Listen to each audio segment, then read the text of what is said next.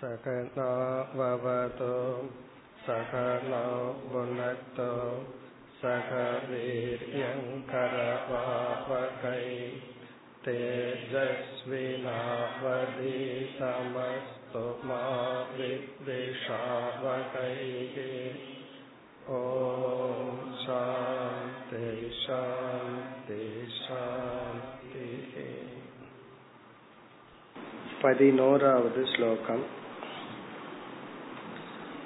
गुणिनामप्यहं सूत्रम्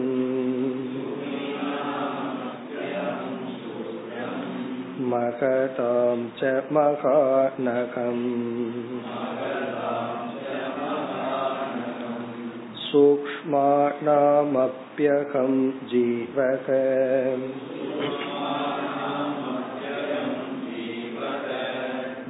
दुर्जया नामहं मनः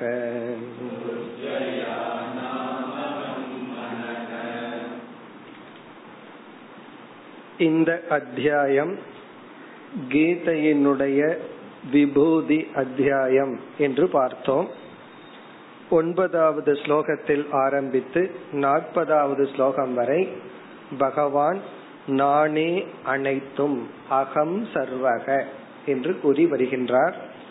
இதனுடைய பலனை எல்லாம் நம்ம விசாரம் செய்து முடித்தோம். இந்த விபூதியை படிக்கிறதுனால என்ன பலன் நமக்கு கிடைக்கும்? முக்கியமா தியானார்த்தம்னு பார்த்தோம். அகம் உபாதான காரணம் என்று பகவான் கூறியுள்ளார். அந்த ஞானத்தை நிஷ்டை அடைவதற்காக பிறகு சில நட்பண்புகளை அடைவதற்கு இந்த விபூதின்னு பார்த்தோம். இதில் குணானாம் மப்பியகம் சூத்திரம். குணானாம் குணினாம் என்றால் முதலில் படைக்கப்பட்ட பொருள்களில் நான் கிரண்ய கர்ப்பனாக இருக்கின்றேன். மகதாம்ச மகாநகம் மகதாம். பெரிய பொருள்களில் விராட் தத்துவமாக நான் இருக்கின்றேன். சூக்மானாம் அப்பியகம் ஜீவக. மிக மிக சூக்மமான தத்துவத்தில் நான் ஜீவ தத்துவமாக இருக்கின்றேன். இது நமக்கு நன்கு விளங்குகின்றது. ஏன்னா ஜீவன்கிற ஒரு தத்துவம் மிக எவிடென்டா இருந்தாலும் நமக்கு சந்தேகம் இருந்துட்டே இருக்கு. ஜீவன் ஒண்ணு இருக்கா? இறந்ததற்கு பிறகு உணர்வு சொரூபமான சைத்தன்ய சொரூபம் இருக்கா? இல்லையாங்கிற சந்தேகம் இருக்கு. ஆகவே பகவான் சொல்றார் சூக்மமாக புரிந்து கொள்ளக்கூடிய விஷயங்களில் நான் ஜீவ தத்துவமாக இருக்கின்றேன். பிறகு துர்ஜயானாம் அகம் மனக. இதத்தான் சென்ற வகுப்புல பார்க்க ஆரம்பித்தோம். துர்ஜயானாம் கடினப்பட்டு வெற்றி அடையக்கூடிய பொருள்களில் நான் மனதை வெற்றி அடைகின்ற தத்துவமாக இருக்கின்றேன். அதாவது கஷ்டப்பட்டு வெல்லக்கூடிய பொருள்களில் நான் மனமாக இருக்கின்றேன். ஒருத்த வந்து உலகத்தையே வெல்றது சுலபம். ஆனா மனதை வெல்றது தான் கடினம். அதுக்கு சென்ற வகுப்புல ஒரு காரணம் பார்த்தோம். முக்கிய காரணம் வந்து நாம் மனதின் துணை கொண்டு வாழ்க்கையில எதையாவது புரிஞ்சிட்டு இருக்கிறோம் வென்று கொண்டிருக்கின்றோம் அடைந்து கொண்டு இருக்கின்றோம் இந்த மனம் நமக்கு வந்து சப்ஜெக்டா இருக்கு. மனம் சப்ஜெக்டா இருந்து எந்த ஆப்ஜெக்ட வேணாலும் நம்ம புரிஞ்சுக்கலாம் என்ன வேணாலும் பண்ணலாம். ஆனா மனதையே நம்ம வெல்ல வேண்டும் என்றால் மனம் நமக்கு ஆப்ஜெக்ட் ஆகணும். மனம் நமக்கு பொருளாக வேண்டும். ஆனா நமக்கு பொருளாவதில்லை. காரணம் என்ன? அது நாமவே இருக்கிறோம். இப்ப அதனாலதான் ஃபர்ஸ்ட் ஸ்டேஜ் நம்ம தியானம்ங்கிற சாதனையினுடைய ஃபர்ஸ்ட் ஸ்டெப் என்னன்னா முதலில் மனதை நமக்கு பொருளாக்குதல். ஏன்னா இந்த தியானம்ங்கிற சாதனையே கடினமா இருக்கிறதுக்கு காரணம் தியானம் செய்யறதும் மனசுதான் தியானத்தினுடைய பொருளும் மனசுதான். மனதின் துணை கொண்டு மனதை நாம் நெறிப்படுத்த வேண்டும். அங்கதான் கஷ்டம் வருது. இப்போ ஃபர்ஸ்ட் ஸ்டேஜ் ஆஃப் மெடிடேஷனே மனதை பார்த்து பழகுதல். மனதை ஒரு பொருளாக்கி பழகுதல். அப்படின்னா மனதிலிருந்தே நம்ம பிரிஞ்சு மனதுல ஓடுற எண்ணங்களை வேறொரு எண்ணங்கள் மூலமா சாட்சியா இருந்து பார்த்து பழகுதல். இந்த ரிலாக்ஸேஷன் மெடிடேஷன்ல அதான் நம்ம பிராக்டிஸ் பண்றோம். முதல்ல கண்ணை மூடி அமர்ந்து உடல் இந்திரியங்கள் மனம் இவைகளினுடைய செயலை கவனிப்பவனாக நாம் மாறி மனம்ங்கிறது நமக்கு ஒரு பொருள் ஆனாதான் அந்த மனதை கொஞ்சம் புரிஞ்சிட்டு என்ன பண்ண முடியுமோ செய்ய முடியும். இங்க துர்ஜயானம்னா இந்த சமக மனக்கட்டுப்பாடு மன ஒழுக்கம்தான் மிக மிக கடினம். அப்படிப்பட்ட சாதனையாக நான் இருக்கின்றேன். இதுல இருந்து நம்ம என்ன புரிஞ்சுக்கணும்னா ஒரு கால் ஒருத்தனுடைய மனம் கட்டுப்பட்டு விட்டால் அவன் என்ன புரிஞ்சுக்கணும்? இந்த சக்தி ஈஸ்வரனுடையது. இது வந்து பகவானுடைய அருள்னாலதான் என் மனதை கட்டுப்படுத்த முடிந்தது. அப்படி ஈஸ்வரனுடைய சக்தின்னு புரிஞ்சுக்காம மனதை கட்டுப்படுத்திட்டோம் அப்படின்னா நம்ம மன அசுரர்களுடைய மனசு மாதிரி ஆயிரும். நம்ம செய்யற தவம் அந்த தவத்துக்கு நிகரான அகங்காரத்தை கொடுத்துரும். எவ்வளவு தூரம் தவம் பண்றோமோ அவ்வளவு தூரம் ஈகோ ஏன் வருதுன்னா இது நான் செஞ்சேன் அப்படிங்கிற எண்ணம். இப்ப இந்த இடத்துல பகவான் வந்து மனதை கட்டுப்படுத்துவது மிக கடினம் அப்படி யாராவது கட்டுப்படுத்தி இருந்தால் அந்த சக்தி என்னுடையது என்று அந்த பெருமையை பகவான் எடுத்துக் கொள்கின்றார் இனி அடுத்த ஸ்லோகத்தில் பன்னிரண்டு हिरण्यगर्भो वेदानाम् मन्त्राणां प्रणवस्त्रिवित्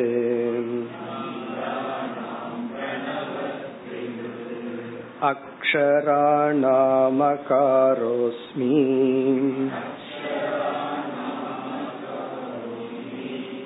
पदानि चन्तसामहम्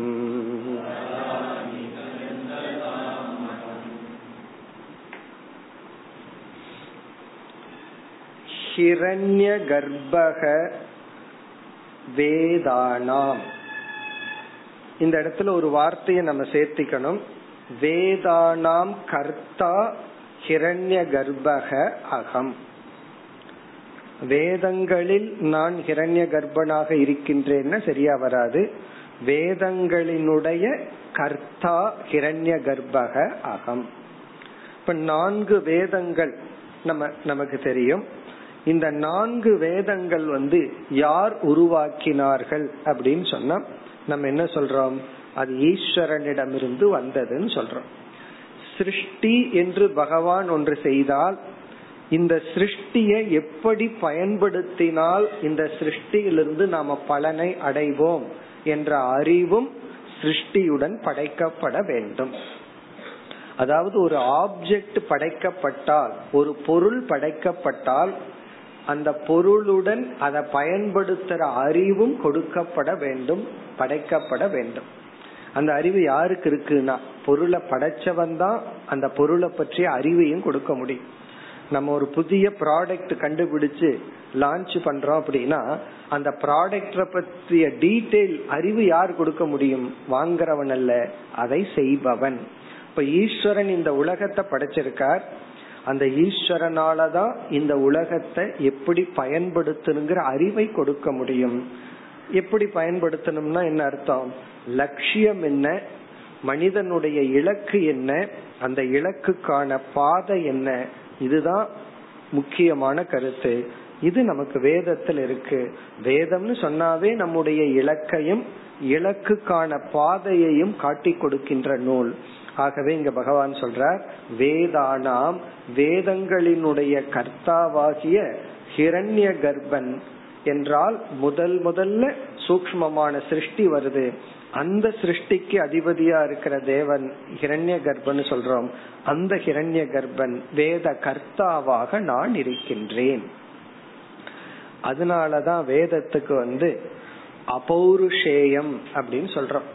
அபௌருஷேயம்னா மனிதனால் செய்யப்படாதது. தமிழ்ல எழுதா கிளவி அப்படின்னு சொல்லுவாங்க. அது வேறலாம் எழுதா கிளவி எழுதா கிளவின்னு சொன்னா இது மனிதனால் உருவாக்கப்படவில்லை. இதுக்கு சாஸ்திரத்துல பெரிய விசாரம் இருக்கு. ஏன் மனுஷன் எழுதலாமே அப்படின்னா மனிதனுடைய புத்தியில பல தோஷங்களை சொல்றாங்க. இந்த தோஷம் எல்லாம் மனிதன் உருவாக்கப்பட்ட பொருள்கள்லயும் வந்துருமா? மனிதனிடத்துல என்னென்ன தோஷம் இருக்கோ அதெல்லாம் அவன் உருவாக்கிய பொருள்கள் இடத்திலும் வரும். அதனாலதான் குழந்தைகளை ரொம்ப திட்டக்கூடாதுன்னு அர்த்தம். காரணம் என்ன? ஒரே வார்த்தை சொன்ன உங்களுக்கு பிறந்ததுனால தானே நான் இப்படி இருக்கிறேன்? அப்படின்னு சொல்லிருக்கலாம். காரணம் என்ன? உங்களோட குணம் தான் எனக்கு வந்திருக்கு உங்களோட புத்தி தான் எனக்கு இருக்குன்னு. மனித எதை உருவாக்குறானோ தன்னுடைய குணத்துடனும் தன்னுடைய தோஷத்துடனும் தான் அதை உருவாக்குவான். ஆகவே ஈஸ்வரன் உருவாக்கிய உலகம் என்றால் இந்த வேதமும் ஈஸ்வரனால் கொடுக்கப்பட்டுள்ளது. இது வந்து ஒரு ஸ்ரத்தைக்காக. வேதம் வந்து ஈஸ்வரன் சொன்னார்னு நம்ம ஏன் சொல்றோம்னா அப்பதான் அந்த சாஸ்திரத்தின் மீது ஒரு ஸ்ரத்த ஏற்படும். இல்ல அப்படின்னா சாஸ்திரத்தின் மீது ஸ்ரத்த வராது ஸ்ரத்த வரலைன்னா ஞானம் நமக்கு இருக்காது. இப்ப ஹிரண்ய கர்ப்பகனா வேத கர்த்தா அகம். இனி அடுத்தது மந்திராணாம் பிரணவக திரிவேது. மந்திரங்களுள் இப்ப வேதத்தை நான் உருவாக்குனேன். வேதத்தில் இருக்கிற எல்லா சப்தங்களையும் நம்ம மந்திரம் அப்படின்னு சொல்றோம்.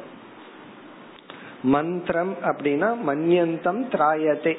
அதாவது தியானி மன்யந்தம்னா நினைப்பவர்களை காப்பாற்றுவது அப்படின்னு அர்த்தம். ஜபிப்பவர்களை காப்பாற்றுவது அப்படிங்கறத மந்திரகங்கிற சொல்லுக்கு பொருள். மந்த்ரானா வேதத்தில் இருக்கிற அனைத்து மந்திரங்களிலும் என்னமா என்னவா நான் இருக்கிற? பிரணவக ஓங்காரமாக நான் இருக்கின்றேன். வேதமே மந்திர சுரூபம். அந்த எல்லா மந்திரங்களிலும் தலையாக இருக்கின்ற பிரணவமாக நான் இருக்கின்றேன்.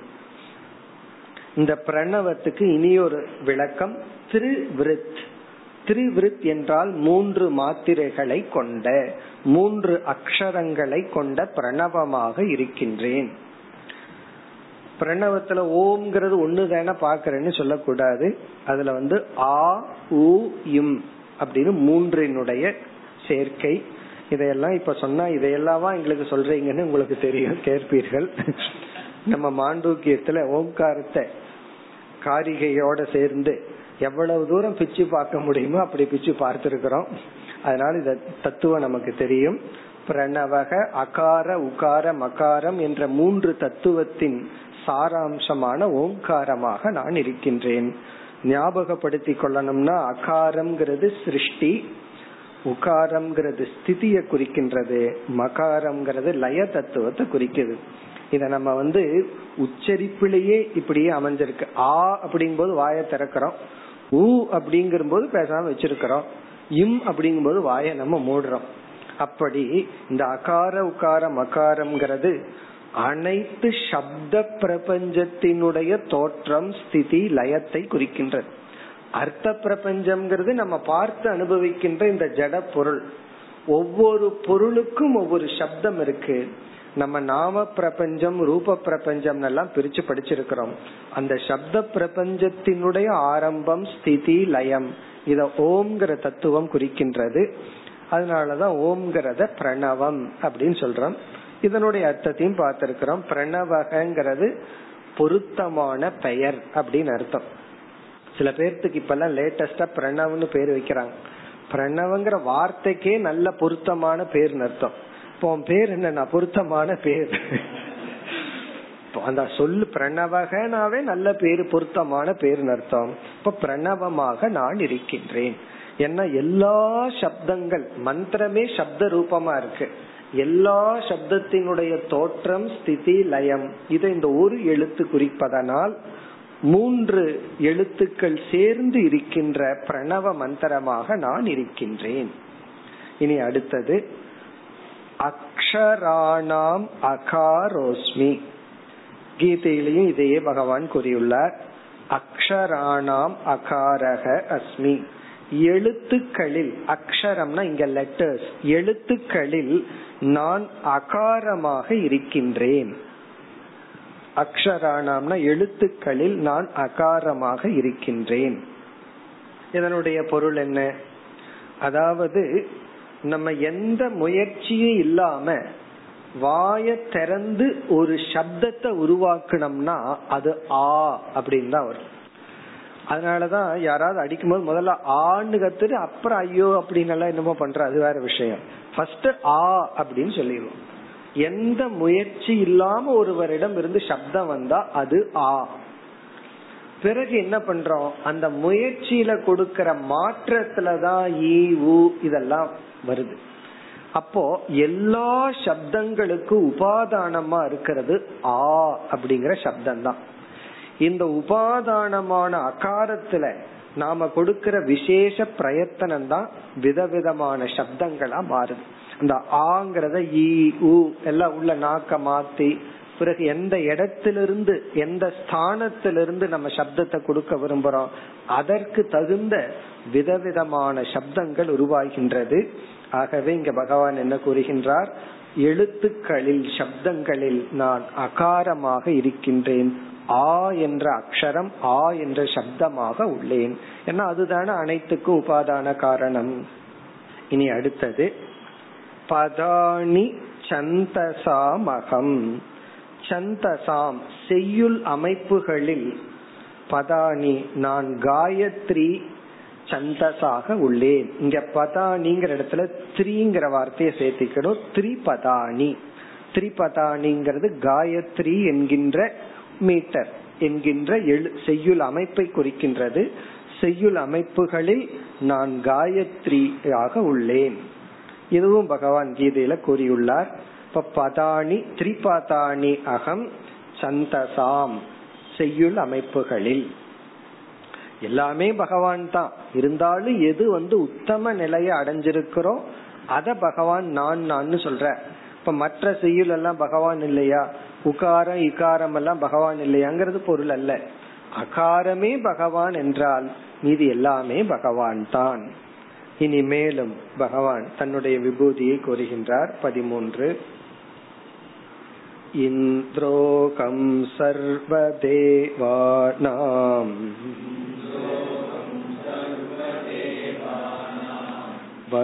वसूनामस्मि हव्यवान् आदित्या नामहं विष्णुः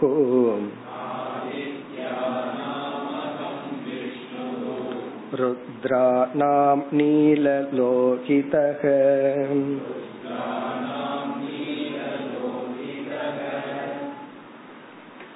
இந்திரக அகம் சர்வ தேவானாம் நம்ம பூலோகத்துல பார்க்கிற எல்லா ஜீவராசிகளும் பகவான் சொரூபம் என்றால் தேவலோகம் போன்ற லோகத்தில் இருக்கின்ற தேவர்களும் பகவான் சொரூபந்தான் ஆகவே சர்வ தேவானாம். எல்லா தேவர்களுக்குள் இந்திரக அகம். நான் இந்திரனாக இருக்கின்றேன்.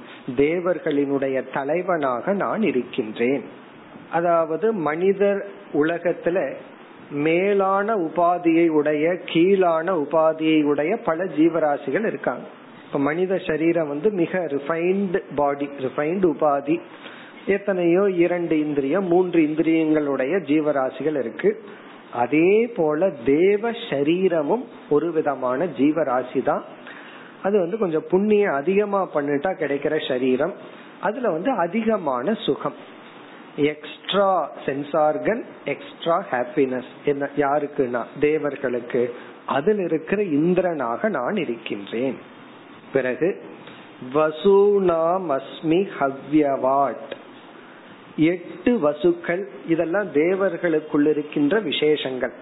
எட்டு விதமான வசுக்களுக்குள் ஹவ்யவாட் என்றால் அக்னியாக நான் இருக்கின்றேன். அதாவது நம்ம எப்படி இங்க பிரிச்சு வச்சிருக்கிறோம்? இந்த ஜாதி அந்த ஜாதின்னு எல்லாம் பிரிச்சு வச்சிருக்கிறோம். அதே ப்ராப்ளம் தேவலோகத்திலும் இருக்கு. பித்ருக்கள் அவங்க இவங்கன்னு சொல்லி கந்தர்வர்கள் சொல்லி அங்கேயும் எல்லா விதமான ஜாதிகள் எல்லாம் இருக்கு. அதுல வந்து அஷ்ட வசுக்கள் அப்படின்னு எட்டு விதமான வசு. அவங்க ஒரு விசேஷ தேவதைகள். அதுல வந்து அக்னியாக நான் உள்ளேன். வசூனாம் வசுக்களில் ஹவ்யவாட் அக்னி தேவனாக நான் உள்ளேன். ஆதித்யானாம் அகம் விஷ்ணுகு. இங்க ஆதித்யக என்றால் அதிதி மகன்களுடைய என்று பொருள். அதிதி புத்திரானாம். அதிதி என்பவளுக்கு பிறந்தவர்களுக்குள் நான் விஷ்ணுகு. இந்த இடத்துல விஷ்ணுகு என்றால் வாமன அவதாரமாக நான் உள்ளேன். இங்க விஷ்ணுகுனா வாமதேவனாக நான் உள்ளேன். இவருக்கு உபேந்திரன் அப்படின்னு ஒரு பேர் இருக்கு. அதிதி தேவ அதிதிக்கு பிறந்தவர்களுக்குள் நான் வாமதேவனாக இருக்கின்றேன். ருத்ரானாம் நீலலோகிதக. பதினோரு ருத்ர தேவதைகள் இருக்கின்றார்கள். அதுல நீலலோகிதன் சிவனாக நான் இருக்கின்றேன். ருத்ரன்னு சொன்னா நம்ம அள வைப்பவர் அர்த்தம். பகவானுக்கு ருத்ரன் ஏன் பேர்னா சில சமயம் அள வைக்கிறார். காரணம் என்னன்னா கண்ணு சுத்தமாகணும் அல்ல நம்ம பார்த்து பார்த்து கண்ணு கெட்டு போயிருந்ததுன்னு சொன்னா அப்படின்னா அனுபவிச்சு அனுபவிச்சு ஓவர் போகத்தை அனுபவிச்சு நம்ம மைண்ட் கெட்டுதுன்னா கொஞ்சம் தூய்மைப்படுத்துறதுக்கு பகவான் அப்பப்போ மழை காலம் ரெய்னி சீசனா நமக்கு ரெய்னி சீசன் என்னன்னா அழுகிறது தான் அப்படி நம்ம தூய்மைப்படுத்தும் தேவதைகளில் நான் நீல லோகிதனாக இருக்கின்றேன் இனி அடுத்த ஸ்லோகம் பதினான்கு ब्रह्मर्षीणां भृगुरहम्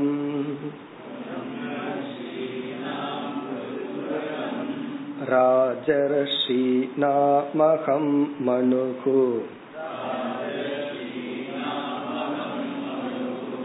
देवर्षीणां नारदोऽहम्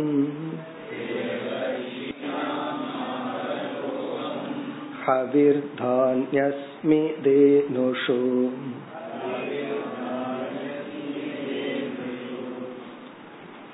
இந்த ஸ்லோகத்துல பகவான் ஞானிகளை எல்லாம் லிஸ்ட் பண்றார். முதல் மூன்று ஞானிகள் ஞானத்தை அடைந்தவர்கள். எப்படி இங்க ஜாதி விசேஷம் இருக்கோ அதே போல பிராமணனாக பிறந்த ஒருத்தன் ஞானத்தடைஞ்சா அவனை பிரம்ம ரிஷின்னு சொல்றோம். அல்லது பிரம்மத்தை உணர்ந்தா யார வேணாலும் பிரம்ம ரிஷின்னு சொல்லலாம். கஷத்திரியனா இருந்து ஞானத்தை அடைஞ்சா அவனை ராஜ ரிஷின்னு சொல்றோம். தேவனா இருந்து ஞானத்தை அடைஞ்சா தேவ ரிஷின்னு சொல்றோம். அதாவது அவனுடைய பிறப்பு தேவனாக பிறந்து அவன் ஞானத்தை கண்டிப்பா அடைஞ்சிருக்கணுங்கிறதுல அப்படி அடைஞ்சா அவன் தேவ ரிஷி மனித குலத்துல பிறந்து ஞானத்தை அடைஞ்சா மனுஷ ரிஷின்னு சொல்றது இல்ல ரிஷின்னு சொல்லிடுறோம் அவ்வளவுதான். வெறும் ரிஷின்னு சொன்னா மனிதனா இருந்து ரிஷியா இருக்கிறவன் அர்த்தம். ராஜாவா இருந்தா ராஜ ரிஷின்னு சொல்றோம். அல்லது பிரம்ம ரிஷி. பிரம்மனை உணர்ந்தவன் பிரம்ம ரிஷி. அத பகவான் கூறுகின்றார் பிரம்மர்ஷீனாம் பிருகு ரகம். பிரம்ம ரிஷிகளுக்குள் நான் பிருகுவாக இருக்கின்றேன். பிரம்ம ரிஷிகளுக்குள் நான் பிருகு பிருகுவாக இருக்கின்றேன்.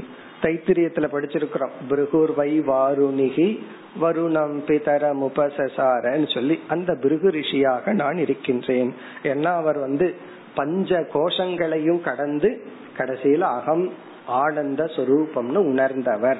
படிப்படியா போய் ஞானத்தை அடைந்தவர். அப்படி ஞானத்தை அடைந்த பிருகு ரிஷியாக நான் இருக்கின்றேன். ராஜர்ஷீனாம் அகம் மனுகு. ராஜ ரிஷிகளுக்குள் நான் மனுவாக இருக்கின்றேன். முதல் முதல் தோன்றி ராஜாவா இருந்தார் மனு. அந்த மனுங்கிற வார்த்தையிலும் தான் மாணவன் நமக்கெல்லாம் பேர் வந்திருக்கு. அந்த மனு ராஜாவாக நான் இருக்கின்றேன். இங்க மனுங்கிறது ஒரு ராஜாவை குறிக்கின்றது. ராஜ ரிஷிகளுக்குள் நான் மனுவாக இருக்கின்றேன். அப்படின்னா இந்த ராஜா ஞானத்தையும் அடைந்து ராஜாவாகவும் இருந்தவர். தேவர்ஷீனாம் நாரதோகம். தேவ ரிஷிகளுக்குள் நான் நாரதராக இருக்கின்றேன். இதுல இருந்து நமக்கு என்ன தெரியுதுன்னா நாரதர் வந்து ஒரு தேவன் ஒரு தேவஸ்வரூபமானவர் அவர் ஞானத்தை அடைந்தவர். தேவ ரிஷிகளுக்குள் நான் நாரதனாக இருக்கின்றேன். இதெல்லாம் என்னன்னா யாரிடத்துல என்ன அறிவு இருக்கோ அது என்னுடையது.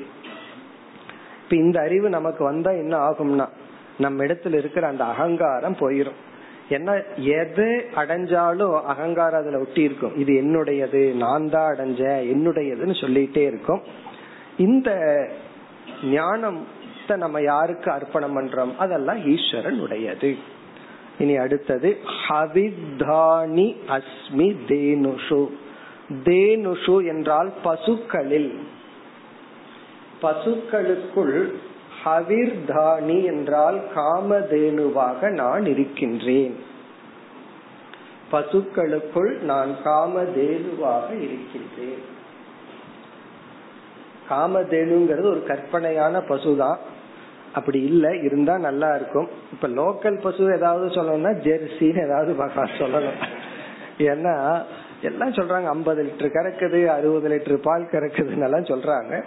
அல்லது வந்து நான் நாட்டு மாடாக இருக்கின்றேன் ஏதாவது சொல்லணும்.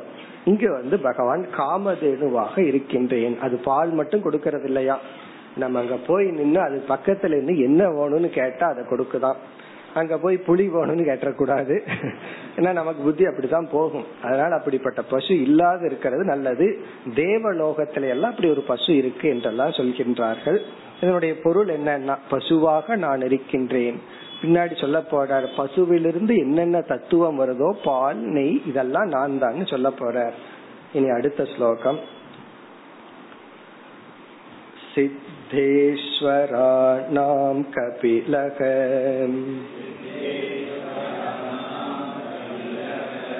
सुपर्णोकं पतत्रिणाम् प्रजापतीनां दक्षोऽहम्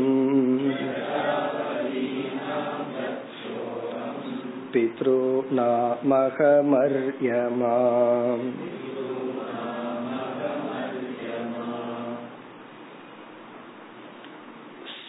சித்தேஸ்வராணாம் கபிலக சித்திகளை அடைந்து ஞானத்தை உடையவர்களுள் நான் கபிலனாக இருக்கின்றேன் சித்தக என்றால் சில சித்து சித்திகள். சென்ற அத்தியாயத்துல தான் பார்த்து முடிச்சோம். எத்தனையோ சித்திகள் இருக்கு. அப்படி ஈஸ்வரன் என்றால் தலைவன். சித்திகளுக்கெல்லாம் தலைவனாக இருக்கின்ற அதாவது ஒரு சித்திய நம்ம அடைஞ்சு அந்த சித்தியிலேயே நமக்கு வைராகியம் வந்துட்டா அந்த சித்திக்கு நாம் தலைவன். ஒரு சித்திய அடைஞ்சு அந்த சித்திக்கு அடிமையாகி இருந்தா நம்ம ஈஸ்வரன் கிடையாது. அந்த சித்திக்கு நம்ம அடிமையா இருக்கிறோமே அது இருக்கிற வரைக்கும் தான் நான். அது இல்லைன்னா நான் இல்லைன்னு ஆயிருமே. ஆகவே சித்தேஸ்வரானாம் என்றால் சித்திகள் அடைந்து அதில் வைராகியத்தை அடைந்த ஞானிகளுள் மகான்களுள் நான் கபிலனாக இருக்கின்றேன். எப்படியோ சித்தி வந்தாலும் அதுல வைராகியத்தோட இருக்கணும். அப்புறம் எதுக்கு சித்தி? அப்படின்னு நம்ம புரிஞ்சுட்டு சித்திக்காக முயற்சி பண்ணக்கூடாதுன்னு அர்த்தம். இப்ப சித்திகளை அடைந்து அதில் பற்று பற்றில்லாமல் இருப்பவர்களில் கபிலராக நான் இருக்கின்றேன். சுபர்ணக அகம் பதத்ரினாம் பதத்ரினாம் என்றால் பறவைகளுக்குள் நான் கருடனாக இருக்கின்றேன். சுபர்ணகன கருடனாக நான் இருக்கின்றேன். பறவைகளினுடைய ராஜா பதத்ரினாம் பறவைகளுள் நான் கருடனாக இருக்கின்றேன். எல்லாமே பகவான் தான். அதுல ராஜாவா இருக்கிற கருடன் நான். பிரஜாபதினாம் தக்ஷக அகம். இந்த பிரஜாபதிங்கிறது இதுவும் ஒரு விதமான தேவதா விசேஷம். பதினான்கு பிரஜாபதிகள் இருக்கிறதாக புராணங்கள் சாஸ்திரங்கள் எல்லாம் சொல்லப்படுது. அதுல தக்ஷ பிரஜாபதி அப்படின்னு ஒரு பிரஜாபதியாக நான் இருக்கின்றேன். பிரஜாபதினு சொன்னாவே ஒரு கிங்கு போல அர்த்தம். பிரஜைகளுக்கெல்லாம் பதியாக இருப்பவன். அதுல வந்து சில புராணங்கள்ல பதினான்கு சொல்லப்பட்டிருக்கு. அதுல தக்ஷனாக நான் இருக்கின்றேன். பித்ருநாம் அகம் அரியமா. பித்ரு லோகத்தில் இருக்கின்ற வாசிகளுக்குள் நான் அரியமாவாக இருக்கின்றேன். பித்ருநாம் என்றால் பித்ருலோகத்தில் இருப்பவர்களுக்குள் அரியமான்னா நம்ம புரிஞ்சுக்கணும். அவர் தான் அங்கு தலைவன். தலைவனாக இருக்கின்ற அரியமா என்பவராக நான் இருக்கின்றேன். இந்த முழு அத்தியாயமே உபதேசத்துக்கான அத்தியாயம் இல்லைன்னு பார்த்தோம். நாட் ஃபார் டீச்சிங்னு பார்த்தோம். ஃபார் தியானம். தியானத்துக்கான அத்தியாயங்கள். இனி அடுத்தது பதினாறு. மா विद्युद्धव दैत्यानाम् प्रहलातमसुरेश्वरम् सोमदत्तमहमर्यमा सोमं नक्षत्रौषधीनाम् धनेशं यक्षरक्षसाम्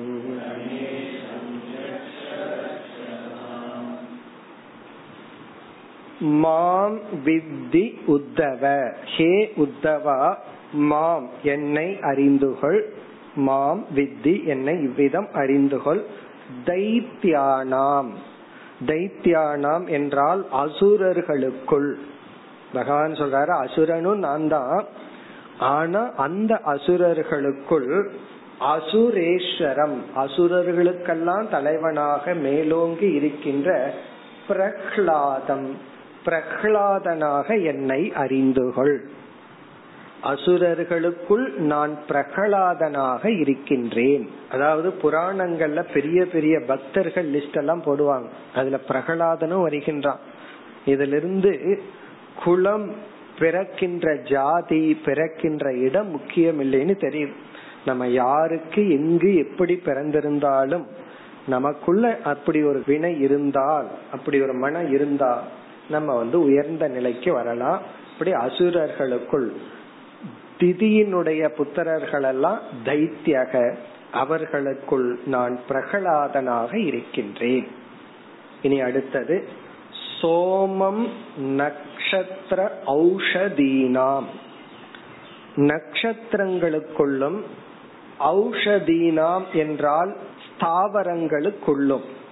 அதாவது மரம் செடி கொடி போன்றவைகளுக்குள்ளும் நான் சோமம் நான் சோம தேவனாக சந்திர தேவனாக இருக்கின்றேன். சோமம் என்றால் இங்கு சந்திர தேவன் நட்சத்திரங்களுக்குள் நான் சந்திரனாகவும் அதே போல ஓஷதி தேவதைகளுக்குள்ளும் நான் சந்திரனாகவும் இருக்கின்றேன். சாஸ்திரத்துல வந்து இந்த சந்திர தேவன் தான் எல்லா ஓஷதிகளுக்கும் அதிபதியா சொல்லப்பட்டிருக்கு. எல்லா மரம் செடி கொடிகளுக்கும் அதிபதியா இருக்கிறவரும் அதே போல நட்சத்திரங்களுக்கு அதிபதியா இருக்கிறவர் அதே போல நம்ம மனசுக்கும் தேவதை சந்திரன் தான். நம்ம மனதிற்கும் அவர் தான் தேவதை. பிறகு வந்து நட்சத்திரங்களுக்கும் அவர் தான் தேவதை. ஓஷதிகளுக்கும் அவர் தான் தேவதை. பிறகு வந்து என்ன சொல்கின்றார்கள்?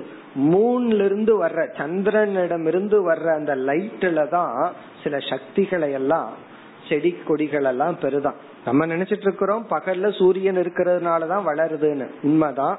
அதே சமயத்துல இரவில் இருக்கிற அந்த சன்னனுடைய ரிஃப்ளெக்டடா இருக்கிற லைட் இருக்கே அதுவும் தேவைதானா. ஆகவே ஓஷதிகளுக்கெல்லாம் இருக்கிற அதிர்ஷ்டான தேவதையாக சந்திரனாக நான் இருக்கின்றேன். அடுத்தது வந்து தனேஷம் யக்ஷ ரக்ஷசாம் யக்ஷர்களுக்குள்ளும் ரக்ஷர்களுக்குள்ளும். இதுவும் விதவிதமான தேவதா விசேஷங்கள். மற்ற லோகத்தில் இருக்கின்ற யக்ஷர்கள் ரக்ஷர்கள் இவர்களுக்குள் நான் தனேஷம். தனேஷ் என்றால் குபேரன். தனத்துக்கு ஈஸ்வரன். தனேஷ். எத்தனையோ ஈஷ்னு பேர் வரும். எல்லாத்துக்கும் ஈஷ்னா தலைவன் அர்த்தம். என்ன ஒண்ணு வந்து பேர் ஈஷ்னு வருதோ அதற்கு தலைவன். இப்ப குணேஷ் இப்படி எத்தனையோ ஈஷ் இருக்கு. இங்க வந்து தனேஷ் தனத்துக்கு ஈஸ்வரனாக இருக்கின்ற குபேரனாக நான் இருக்கின்றேன். அப்படின்னு என்ன வேணும்னா நீ பணம் உனக்கு வந்தா அந்த பணமும் என்னிடத்துல இருந்து தான் வந்தது. உடனே என்ன மறந்துடாத பணம் வந்த உடனே என்ன மறக்காத? அந்த பணமும் நான் கொடுக்கறது தான். அது என் நான் கொடுத்த செல்வன் தான் மேலும் ऐरावतं गजेन्द्राणाम्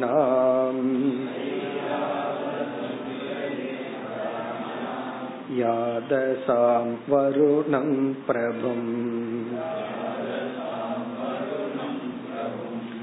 तपतां द्युमतां सूर्यम् मनुष्याणां च भूपतिम्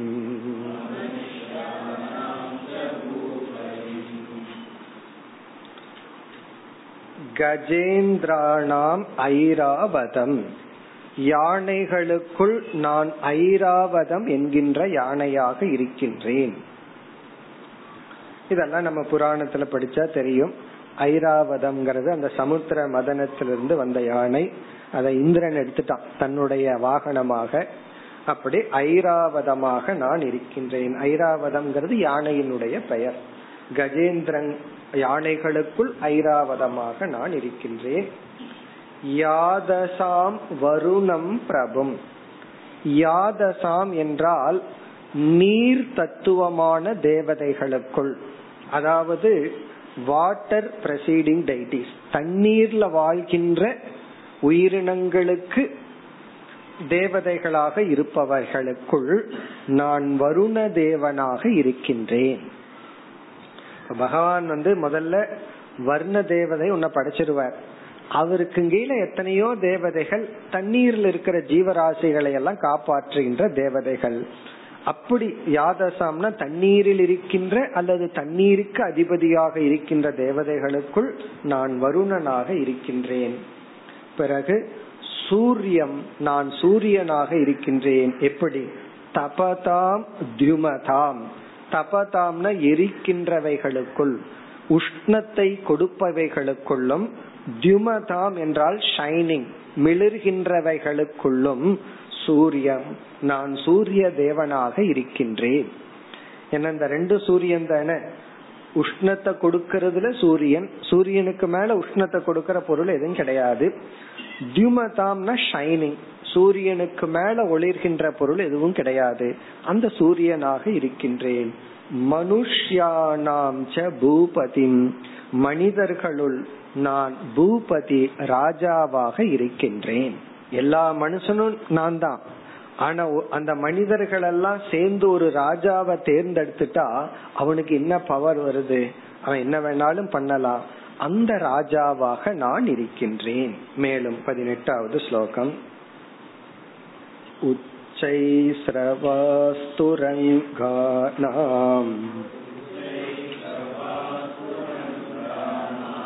धातु नामस्मि काञ्चनम्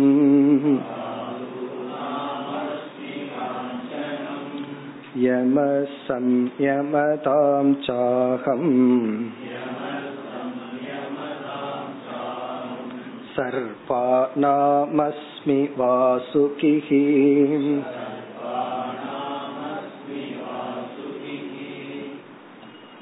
துரங்கானாம். குதிரைகளுக்குள் துரங்கக அப்படின்னா குதிரைன்னு அர்த்தம். துரம் அப்படின்னா வேகம் ஸ்பீடு அர்த்தம். கன கச்சதி. ரொம்ப வேகமாக ஓடக்கூடிய குதிரைகளுக்குள் உச்சை சிரவாகா என்கின்ற குதிரையாக நான் இருக்கின்றேன். இது ஒரு குதிரையினுடைய பெயர். உச்சை சிரவாகா. பிறகு அடுத்தது தாதூனாமஸ்மி காஞ்சனம். இது எல்லாத்துக்கும் தெரியும். தாத்தூனாம்னா ஜட பொருள்களில் மெட்டல் ஜட பொருள்களில் தாதுக்களில் நான் கோல்டு தங்கமாக இருக்கின்றேன். காஞ்சனமாக நான் இருக்கின்றேன். அதனாலதான் அதை மட்டும் நான் வாங்கி வாங்கி வச்சுக்கிறேன். அப்படின்னு சொல்லக்கூடாது. காஞ்சனமாக நான் இரு காஞ்சனம்னா கோல்டு தங்கமாக நான் இருக்கின்றேன். தாத்து நாம்னா இரும்பு வெள்ளி பித்தளை இப்படி எல்லாம் இருக்குல்ல அதுல நான் தங்கமா இருக்கிறேன். அதனாலதான் ஹிரண்ய கர்ப்பனுக்கு வந்து அப்படி ஒரு பெயரே. ஏன்னா அந்த கோல்டு தான் அப்படியே இருக்கு. அந்த கலர் மாறாம அப்படியே இருக்கு. அதே போல இரண்ய கர்ப்பன் சைத்தன்ய சொரூபமாக இருக்கின்றார்னு சொல்றோம். இனி அடுத்தது யாருன்னா இது ரொம்ப முக்கியம். யமக சம்யமதாம் அகம். சம்யமதாம் அனைத்தையும் கண்ட்ரோல்ல வச்சிட்டு இருக்கிறவங்கல்ல நான் யமராஜாவாக இருக்கின்றேன். யம தேவனாக இருக்கின்றேன். சம்யமதான்னா எல்லாத்தையும் கட்டுப்படுத்துபவர்களில் நான் யமகன டெத். நான் யமனாக இருக்கின்றேன். ஒருத்தன் எவ்வளவு தூரம் ஆடுவான்னா மரணம் வராத வரைக்கும் தான். அதை விட ஆரோக்கியம் ஆரோக்கியம் இருக்கிற வரைக்கும் தான் எல்லா ஆட்டங்களும். அந்த ஆரோக்கியம் குறையட்டும் எல்லாம் லாஸ்ட் நம்ம வந்து ஆரோக்கியத்தினுடைய வேல்யூ நார்மலா ஆரோக்கியம் போனதுக்கு அப்புறம் தான் தெரிஞ்சுக்கிறோம். ஒரு அறிவுக்கு கொடுக்கற லட்சணமே ஒரு பொருளை இழக்கிறதுக்கு முன்னாடி அதனுடைய வேல்யூவை தெரிஞ்சுக்கிறதுக்கு தான் ஞானம்னு ஒரு லட்சணமே இருக்கு. ஞானம்னு சொன்னா அந்த பொருளினுடைய மதிப்பை அதை இழக்கிறதுக்கு முன்னாடி தெரிஞ்சுக்கணும். அப்படி தெரிஞ்சுக்க வேண்டிய வேல்யூ வந்து ஹெல்த் ரொம்ப முக்கியம். இங்க வந்து பகவான் என்ன சொல்ற மரணமாகவே நான் இருக்கின்றேன். மரண தேவதையாக நான் இருக்கின்றேன். இனி சர்பானாமஸ்மி வாசுகிஹி இங்க வாசுகிங்கிறது விஷமுடைய பாம்புகளில் நான் வாசுகியாக இருக்கின்றேன். பாம்ப பகவான் ரெண்டா பிரிச்சு சொல்றார். விஷமுடைய பாம்பு விஷம் இல்லாத பாம்பு. ஆனா நமக்கு தான் அடையாளம் தெரியறது இல்ல எந்த பாம்புக்கு விஷம் இருக்கும் எந்த பாம்புக்கு விஷம் இருக்காதுன்னு. ஒரு பாம்பு வந்தது நாங்க கேட்ட இப்படி இந்த பாம்பு வருதுன்னா அவன் இதுக்கெல்லாம் ஒன்னும் விஷம் இல்ல அப்படின்னா கடிச்சா என்ன ஆகும்னு கேட்டா சும்மா சும்மா சுண்ணாம்பு வச்சா சரியா போயிடும் அப்படிங்கிற அவங்களுக்கு தெரியுது இதெல்லாம் பெருசா விஷம் இல்ல அப்படின்னு சொல்லி. அப்படி விஷமுடைய பாம்புகளில் இங்க சர்ப்பானாம்னா விஷமுடைய பாம்புகளில் நான் வாசுகியாக இருக்கின்றேன். வாசுகிங்கிற விஷமுடைய பாம்பாக இருக்கின்றேன். ஏன்னா அந்த பாம்பு விஷத்தை எடுத்து தானே பகவான் வந்து கழுத்துல வச்சுட்டார். அந்த வாசுகியாக உள்ளேன்.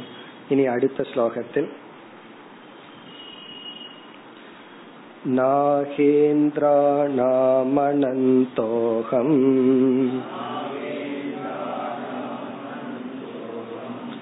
मृगेन्द्रशृङ्गिदंश्रिणाम् आश्रमाणामहं तुर्यः वर्णानां प्रथमो नघ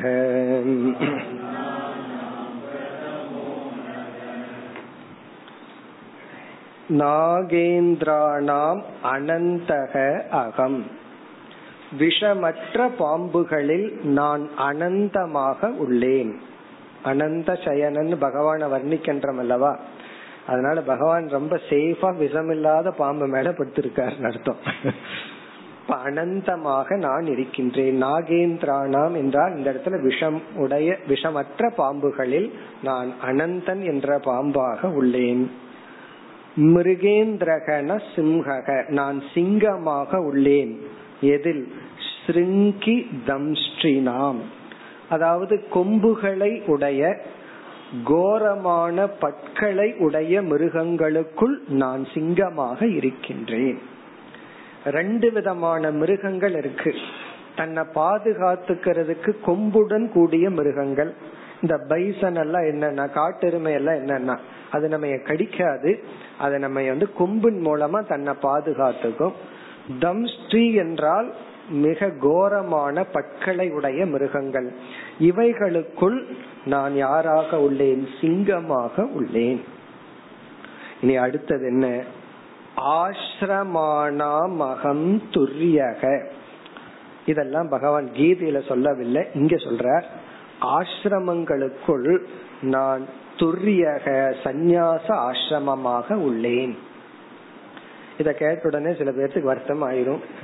ஆசிரமானாம் ஆசிரமங்களுக்குள் துரியகன நான்காவது ஆசிரமமாக உள்ளேன். இதனுடைய பொருள் என்ன? அதாவது நம்ம வந்து பிறக்கும் பொழுது யாருமே எந்த ஆசிரமத்திலையும் பிறக்கிறதில்லை. பிறக்கும் பொழுது நமக்கெல்லாம் அனாசிரமி அப்படின்னு பேர். அனாசிரமின்னு சொன்னா எந்த ஆசிரமமும் நமக்கு கிடையாது. குழந்தையா இருக்கிற வரைக்கும் பிறந்து கொஞ்ச நாள். பிறகு வந்து என்னைக்கு ஸ்கூல்ல கொண்டு போய் விடுறாங்களோ அன்னைக்கு பிரம்மச்சரிய ஆசிரமத்துக்கு போயிட்டோம். பரிதாபம் என்னன்னா இந்த காலத்து குழந்தைக ஒன்றரை வருஷத்துல பிரம்மச்சரிய ஆசிரமத்துக்குள்ள போயிடுறாங்க. காரணம் என்ன? ப்ரீ கேஜின்னு வந்திருக்கு. நீ அதுக்கு மேல என்ன கேஜி வரப்போகுதோ? அதாவது ஸ்கூல்ல போயிட்டோம் அப்படின்னா என்ன ஆகும்? டிசிப்ளின் அங்க வந்து ஒழுக்கம் வந்துருது. ஸ்கூலுக்கு முன்னாடி என்னன்னா ஒரு ஒழுக்கமும் கிடையாது. அதான் அனாசிரமி.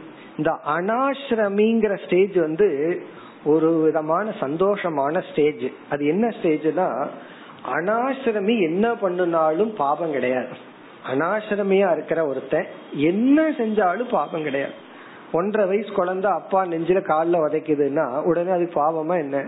அதனாலதான் அந்த குழந்தைய நம்ம ஒண்ணுமே சொல்லக்கூடாது. அங்க தர்மத்தையும் எத்திக்ஸையும் சொல்லவே கூடாது. அந்த குழந்தை என்ன பண்ணுதோ அப்படியே விட்டுற சில பேர் அந்த குழந்தையத்தான் போய் கண்ட்ரோல் பண்றாரு. இத பண்ணாத அதை பண்ணாத அப்படின்னு சொல்லி.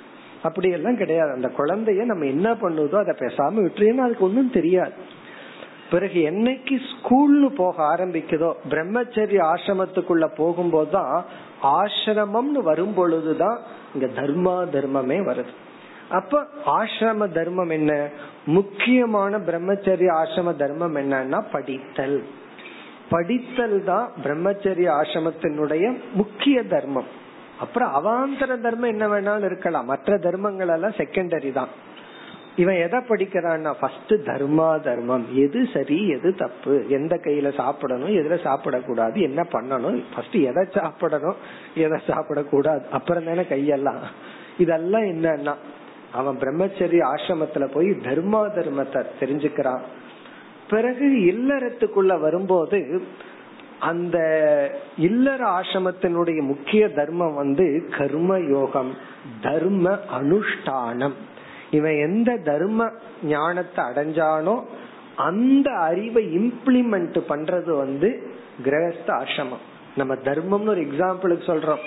இவன் வந்து கம்ப்யூட்டர் சயின்ஸ் போய் படிச்சுட்டு இருப்பான் எங்க பிரம்மச்சரி ஆசிரமத்துல. படிச்சு முடிச்சுட்டு என்னன்னா அதை இம்ப்ளிமெண்ட் பண்ணி சம்பாதிக்கிறது கிரகஸ்த ஆசிரமத்துல. அப்ப கிரகஸ்தாசிரமம்னு என்னன்னா அறிவை மெட்டீரியலைஸ் பண்றதுதான் கிரகஸ்தாசிரமம். சாஸ்திரம் வந்து கிரகஸ்தாசிரமத்துல பணத்தை சம்பாதிக்கணும்னு சொல்லியிருக்கு. சில பேர் அங்க போயிட்டு தான் சன்னியாச ஆசிரமத்தினுடைய தர்மத்தை பின்பற்றுவாங்க. இப்ப எனக்கு பச்செல்லாம் கிடையாது நான் சம்பாதிக்க மாட்டேன் அப்படின்னு சொல்றேன் அல்லது ரொம்ப பேர் வந்து கல்யாணம் எல்லாம் பண்ணினதுக்கு அப்புறம் தான் ஆரம்பிப்பாங்க கரஸ்பாண்டன்ஸ் படிக்கிறதுக்கெல்லாம். அது வந்து கஷ்டமா இருக்கும் பிரம்மச்சரிய ஆசிரமங்கிறது டிசைன் அதுக்கு உகந்த ஆசிரமம் படிக்கிறதுக்கு. அது வந்து ஃபர்ஸ்ட் ஸ்டேஜ் அனாசிரமி வந்து சந்தோஷமா இருக்கிற காலம் அது. ரொம்ப சந்தோஷமா தூங்கிட்டு இருக்கிற காலம். குழந்தைய போய் தூங்கிட்டு இருந்ததுன்னு எழுப்பி விடக்கூடாது. எவ்வளவு நேரம் தூங்குதோ தூங்கிட்டு விளையாடும் போது விளையாடட்டும். அதுக்குன்னு சாப்பிடுற கால நியமம் எல்லாம் கிடையாது. அதுக்கெல்லாம் டிசிப்ளின் கிடையாது. ஒரு ஒன்றரை வயசு வரைக்கும் அல்லது ரெண்டு வயசு வரைக்கும். அதுக்கப்புறம் தான் குழந்தைக்கு டிசிப்ளின் கொடுக்கணும். ஒரு குழந்தை கேட்கலாம் ரெண்டு வயசு வரைக்கும் என்ன சும்மா விட்டுட்டு இப்ப ஏன் இப்படி பாடுபடுத்துறீங்கன்னு? ரெண்டு வயசு வரைக்கும் உன்னை சும்மா விடுறது என்னுடைய தர்மம். அதுக்கு மேல டிசிப்ளின் பண்றது என்னுடைய தர்மம்ங்கிறது பேரண்ட்ஸனுடைய தர்மம். பிறகு இல்லறம். இல்லறத்துல என்னன்னா இல்லறம்ங்கிறது மைண்ட எக்ஸ்பேண்ட் பண்றதுக்கான ஆசிரமம். பணம் சம்பாதிக்கிறோம். சம்பாரிச்சு நாலு பேர்த்துக்கு கொடுக்கும் பொழுதுதான் நம்ம மைண்ட் விரிவடையும். நம்மளே சாப்பிட்டு சந்தோஷப்படுறது ஒன்று. மற்றவங்களுக்கு கொடுத்து அவங்க சந்தோஷப்படுறத பார்த்து சந்தோஷம் அடையிறது தான் எக்ஸ்பேன்ஷன் ஆஃப் த மைண்ட்னு சொல்றோம். மைண்டினோட எக்ஸ்பேன்ஷன் இது எவ்வளவு தூரம் எக்ஸ்பேண்ட் ஆயிட்டே போகும்னா அப்படியே எவ்வளவு பறந்து போகுமோ அவ்வளவு போயிட்டு பிறகு மூன்றாவது ஆசிரமம் என்னன்னா வித்ட்ராவல் அதாவது வானப்பிரஸ்த ஆசிரமம். பணம் சம்பாதிக்கிறதையும் நிறுத்தி பகிர்முகமா இருக்கிறத அந்தர்முகமா நம்ம கொண்டு வர இது வந்து ஒரு கிளாஸ் மாதிரி சொல்லலாம். ஒருத்தன் ஒழுங்கா பிரம்மச்சரிய ஆசிரமத்துக்குள்ள போய் அங்க ஒழுங்கா பண்ணியிருந்தா அவன் பர்ஃபெக்டா அடுத்த ஆசிரமத்துக்கு ப்ரமோஷன் இவன் இங்கேயே ஒழுங்கா இல்லாதவன் அங்க வந்தான்னா அதுலயே அவன் சக்சஸ் ஆக மாட்டான். இல்லறத்தை ஒழுங்கா பண்ணியிருந்தான்னா அவன் சக்சஸ்ஃபுல்லா ரிட்டையர்டு பர்சனா இருப்பான். ரிட்டையர்மெண்ட் அவன் வந்து என்ஜாய் பண்ணுவான் விரும்பி வரவேற்பான். சில பேர் ரிட்டையர்மெண்ட்டை கண்டு பயந்து ஓடுவார்கள். ஒரு அம்மா சொன்னாங்க அவர் ரிட்டையர் ஆக போறாரு அவரை வச்சுட்டு நான் எப்படி இருக்க போறனோ? அப்படின்னு சொல்லிட்டு. ஏன்னா ஞாயிற்றுக்கிழமை ஒரு நாள் அவரை வச்சு என்னால இருக்க முடியல. அப்படின்னு என்ன? ரிட்டையர்மெண்ட்ங்கிறது காலத்தை சுமக்கிற சக்தி. அது நமக்கு வேணும். ரொம்ப பேர்த்துக்கு அது இல்லை. அந்த டைம் அத வந்து எடுக்கிற சக்தி. அந்த ரிட்டையர்மெண்ட் அது ஒரு விதமான பவர் யாருக்கு எனக்கு டைம் வேணும்? எனக்குள்ள எத்தனையோ அஜெண்டா இருக்கு வேணும் அப்படின்னு நினைக்கிறாங்களோ அவங்களுக்கு ரிட்டையர்மெண்ட்ங்கிறது ஒரு கிஃப்ட் அது ஒரு கிஃப்டா கர்சாங்கிறது நம்ம எப்படி இல்லறத்தை வாழ்ந்திருக்கிறோம்ங்கிறத பொறுத்து இருக்கு. அப்புறம் வானப்பிரஸ்த ஆசிரமம்ங்கிறது வந்து உபாசனா பிரதானம். பிரம்மச்சரிய ஆசிரமம் சிரவணம் சாஸ்திர படனம் படிக்கிறது. பிறகு படிக்கிறதுனா குறிப்பா தர்ம சாஸ்திரம் இல்லறம்ங்கிறது வந்து கர்மயோக பிரதானம். மோர் ஆக்டிவிட்டிஸ் உலகம் பூரா எங்கெங்கெல்லாம் போக முடியுமோ போய் சம்பாரிச்சு என்னென்னலாம் அனுபவிக்கணுமோ அதெல்லாம் அனுபவிச்சிடணும். வானப்பிரஸ்த ஆசிரமத்துக்கு வந்ததுக்கு அப்புறம் இனி சாப்பிடுற ஐட்டம் ஒண்ணு பாக்கி இல்ல எல்லாம் முடிச்சாச்சு. பாக்குற ஊர் ஒன்னும் பாக்கி இல்ல. எல்லாம் முடிச்சாச்சுன்னு இவர் வந்து உட்காரணும். இங்க வந்ததுக்கு அப்புறம் இன்னும் அது பாக்கி இது பாக்கி நல்லா இருக்க கூட சில பேர் யாத்திரையே எழுபத்தஞ்சு வயசுக்கு மேலதான் ஆரம்பிக்கிறாங்க. அவங்களுக்கு அந்த வயசுக்கு மேலதான் மூடே வருது. ஆனா உண்மையிலேயே அதெல்லாம் இல்லறத்தில் இருக்கும்போது பண்ணணும் அல்லது பிரம்மச்சாரி ஆசிரமத்துல பண்ணிடணும். இப்போ வானப்பிரஸ்த ஆசிரமம்ங்கிறது கெயின் அதுவும் நம்ம வந்து உலகத்திலிருந்து விலகி வருதல். உலகத்துக்காகனு வாழ்ந்துட்டோம் இனி நமக்காகனு வாழ ஆரம்பிக்கிறது வானப்பிரஸ்த ஆசிரமம் இங்க வந்து முக்கியமான சாதனை வந்து ஏகாந்தம் பிளஸ் ஜபம். அதாவது கொஞ்சம் உபாசனை பண்ணி ஜபம் பண்ணி நம்மிடத்தில் இருந்து பழகுதல். இது அடுத்த ஆசிரமத்துக்கான படி. நான்காவது சந்நியாச ஆசிரமம்.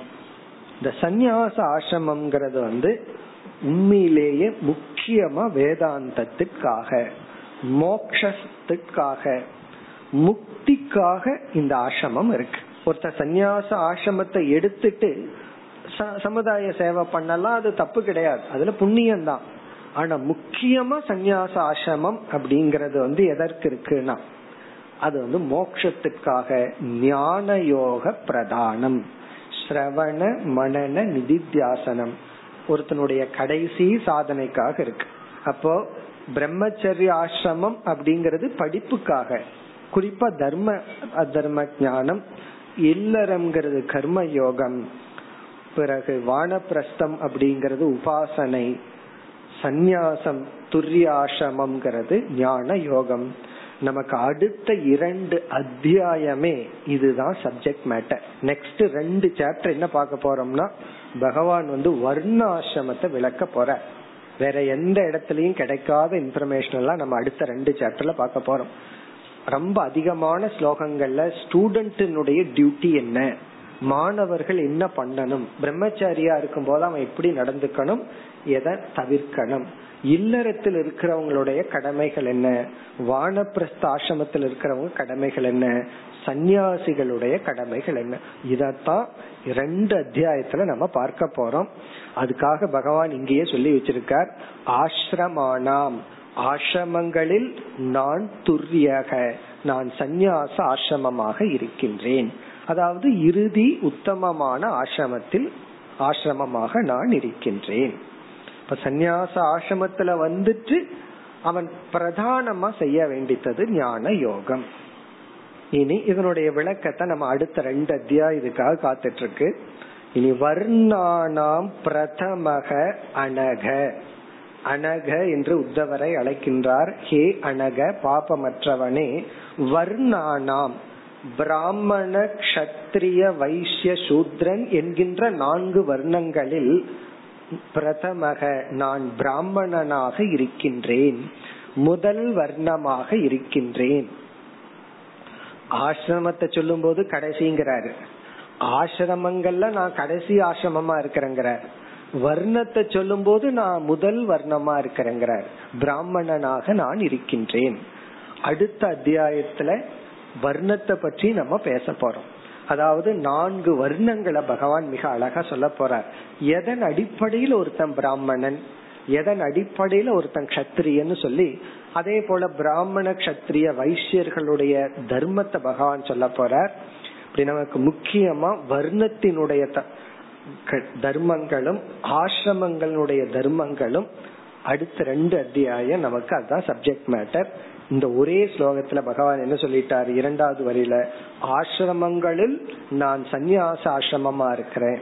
ஏன்னா அந்த சந்நியாச ஆசிரமம்ங்கிறதே ஒரு விதமான தியாகம் தான் விளக்கத்தை நம்ம அங்க பார்ப்போம். வர்ணத்துல நான் பிராமணனாக இருக்கின்றேன். மேலும் அடுத்த வகுப்பில் தொடர்போம்.